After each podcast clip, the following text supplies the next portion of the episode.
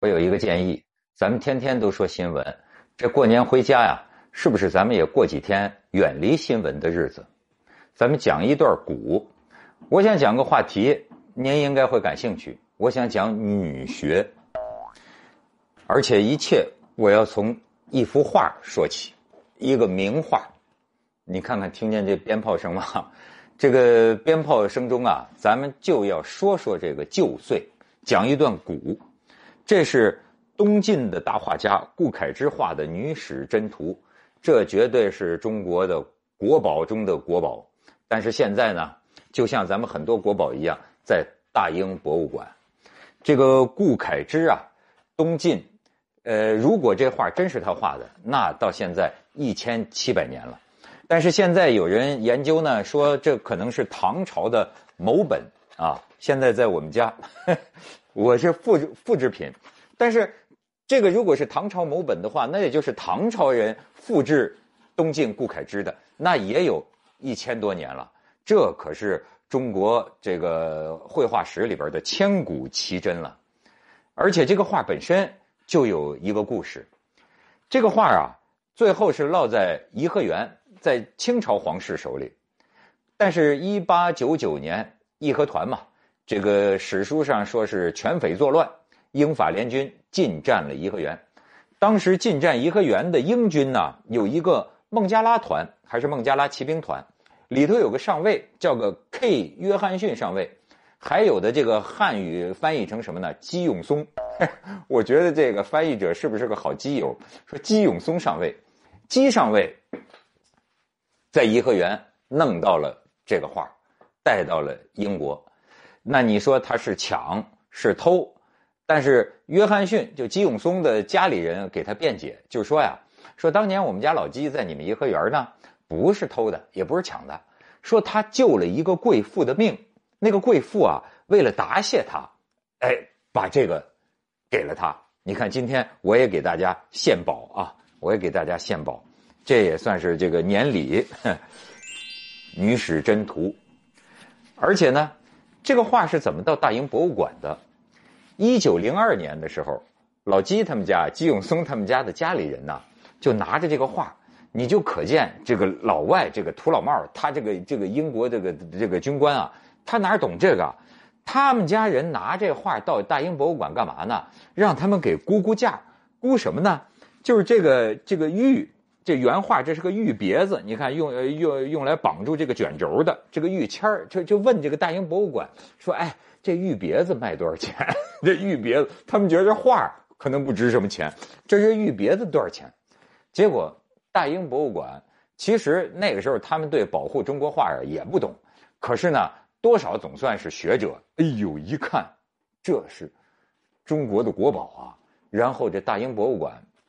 就跟老姬他们家里人就说：“哎，卖给我们吧，卖给我们吧，就连 连这别子带画都卖给我们。”说最后老姬他们家说：“行，就卖给大英博物馆，卖了多少呢？两英镑。两这个玉别子钱现在两两英镑，但是还有一种说法是二十五英镑，但是这么着就归了大英博物馆。这个奥运会的时候，我去伦敦。”我还真的有这个机缘，在大英博物馆中国书画的这个专门的这个呃修复办公室里啊，我瞻仰了咱们这幅画，这个《女史箴图》。呃，你看啊，可以给大家这个看一下。这就呃，咱们先说这个讲这个画啊，顾恺之是东晋时候的了不得的人。他的当时叫顾虎头啊，就是说这个人呢，才绝、画绝、痴绝。才绝就是才华是一绝，画画是一绝，神经病是一绝。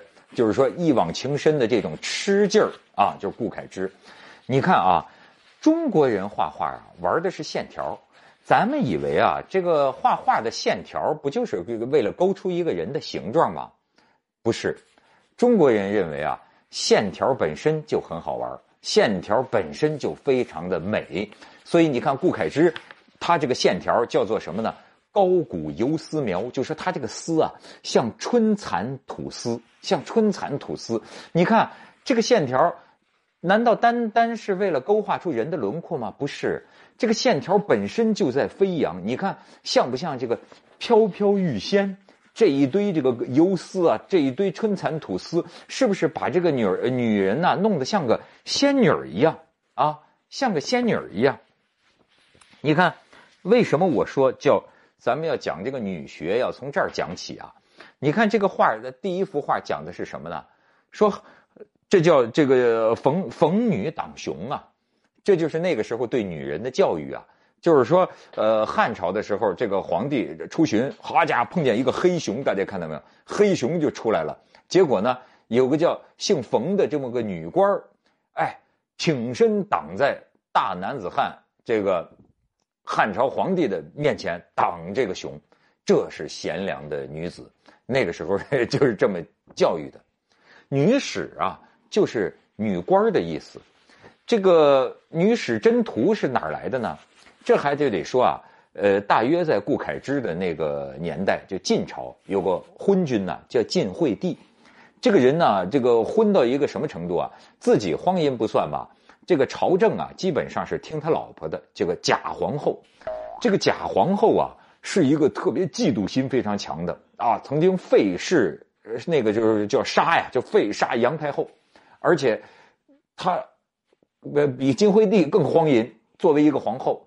有一个故事，就说这个这个贾贾南风啊，他怎么荒淫？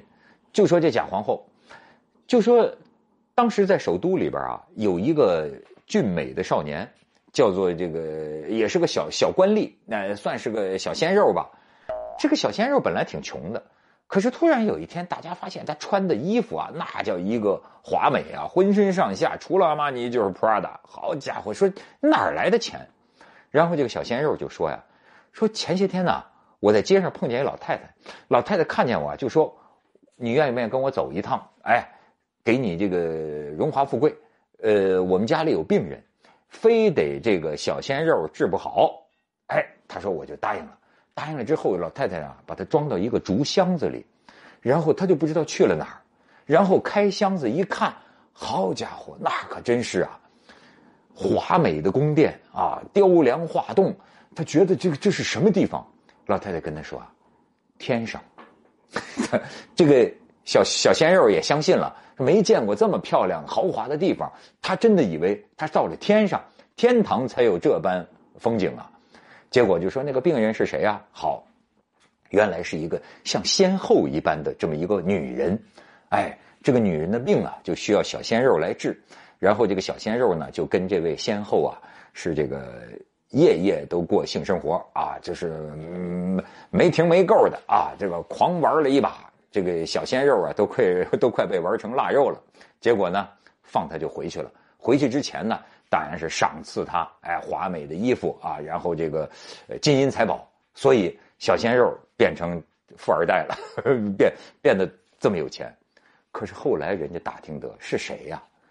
就是这个假皇后，她在民间找这种小鲜肉供她这个玩耍，一直到把这些小鲜肉玩成药渣啊，所以就是荒淫。但是皇后荒淫，大臣们也不好明说，但不好说你不要这么性开放，对吧？